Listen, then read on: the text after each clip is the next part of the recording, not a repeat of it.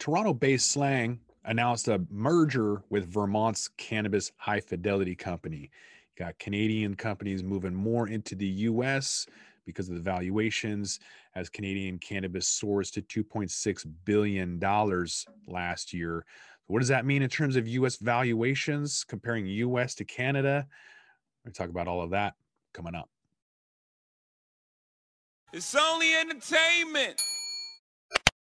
Welcome back to the Talking Hedge. I'm Josh Kincaid, capital markets analyst and host of your cannabis business podcast. According to BDSA Analytics, the total legal cannabis spending in Canada reached more than $2.6 billion in 2020. So that's slightly higher than the previous forecast of 2.5 billion. As it looks like Canada's legal cannabis sales only saw limited short term negative impacts from the pandemic. So it looks like flower held a 61% share of total cannabis sales in 2020. New product categories gained considerable share with the 2.0 rollout that began in the fourth quarter of 2019 up in Canada. It looks like vapes accounted for almost 12% of total sales, edibles was almost 6%.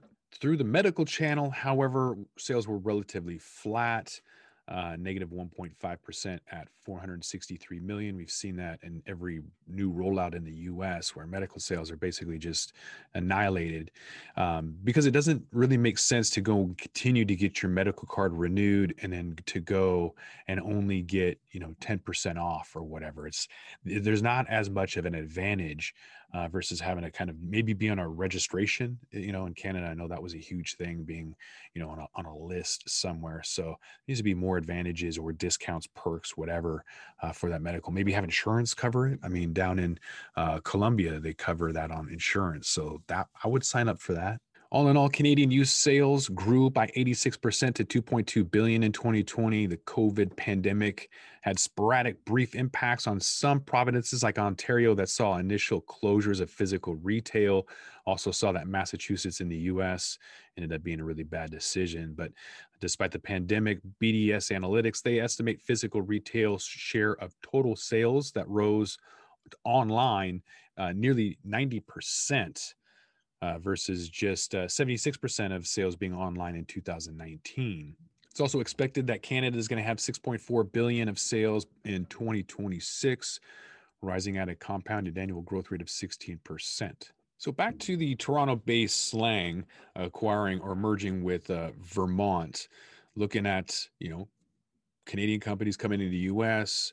Uh, obviously, kind of making sense with some US valuations, but uh, does it? So let's dive in and let's take a look at some US valuations that are flat while Canada's valuations are expanding. So, as expected, Canada's focused operators they're trading at a premium on sales compared to US operators despite smaller market share and lower margins that's simply speculation right they don't people don't have access to a lot of the us uh, operators so they're up in canada by the droves um, speculating on that so um, a lot of what you're seeing now is trading in line with EBITDA at 5.1x of 2020 sales. By comparison, 12 of the 17 US operators have an EBITDA multiple for 2020, and only three of the 16 Canadian operators do. So the valuations are low compared to um, even past weeks, but they're reasonable to normal industry and consumer focused companies looking at average stock price for US focused vertically integrated operators declining 3%, uh, you know, for just like that, that week, remaining down 53% year to date. To put it in context, if you want to compare the S&P, the S&P increased 5% for the week uh, compared to the, the decline of three, and it was down 18% year to date compared to the 53%. I'll put a link to this in the show notes for the description, there's a table that's providing a benchmark for private investors to be able to evaluate existing and future investments. You can look at it a way to, to look at companies and judge their own valuations for current and future capital raises. We'll also include a link for the complete list of New York Stock Exchange and NASDAQ listed cannabis companies uh, in the show notes in the description as well. Uh, and then just for a refresher for slang, anything that's five digits ending in F uh, may or may not be DTC eligible. The Department Trusted Clearing Corp is what allows for electronic trading to occur. And if it's not DTC eligible, there's fees uh, might cost you an extra $75 to buy and sell it, assuming your broker even allows it. So I always like jumping on to OTC markets, looking at slang in this case, and seeing that it has a transfer agent that's verified. That's telling me that more than likely this uh, is, in fact, DTC eligible.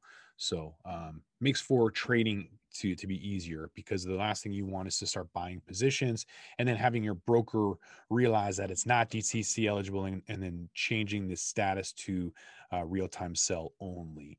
So you can keep the positions you have, but then to liquidate it, probably going to cost you a lot more once they find out that it's not DTC eligible. But anyways, with that, we're going to roll this one up. I'm Josh Kincaid. This is the Talking Hedge. Don't forget to like, share, and subscribe, or don't. And I'm out. Don't forget to smash that like button on your way out and check out these other videos that we've got.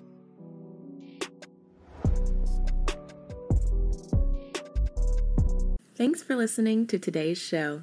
To check out more great cannabis podcasts, go to podconnects.com. Here's a preview of one of our other shows. Hey, friends, I'm Brannon. And I'm Saba. And we are your host of the Cannabis Hangout podcast, an educational platform to connect with the cannabis community and share personal stories while breaking the stigma of marijuana. Join us every Sunday at 7 p.m. to gain valuable insight with different perspectives from industry leaders, growers, and medical marijuana patients. This is a place to learn so much from different angles in the cannabis industry. So tune in while, while we break, break it all down. down.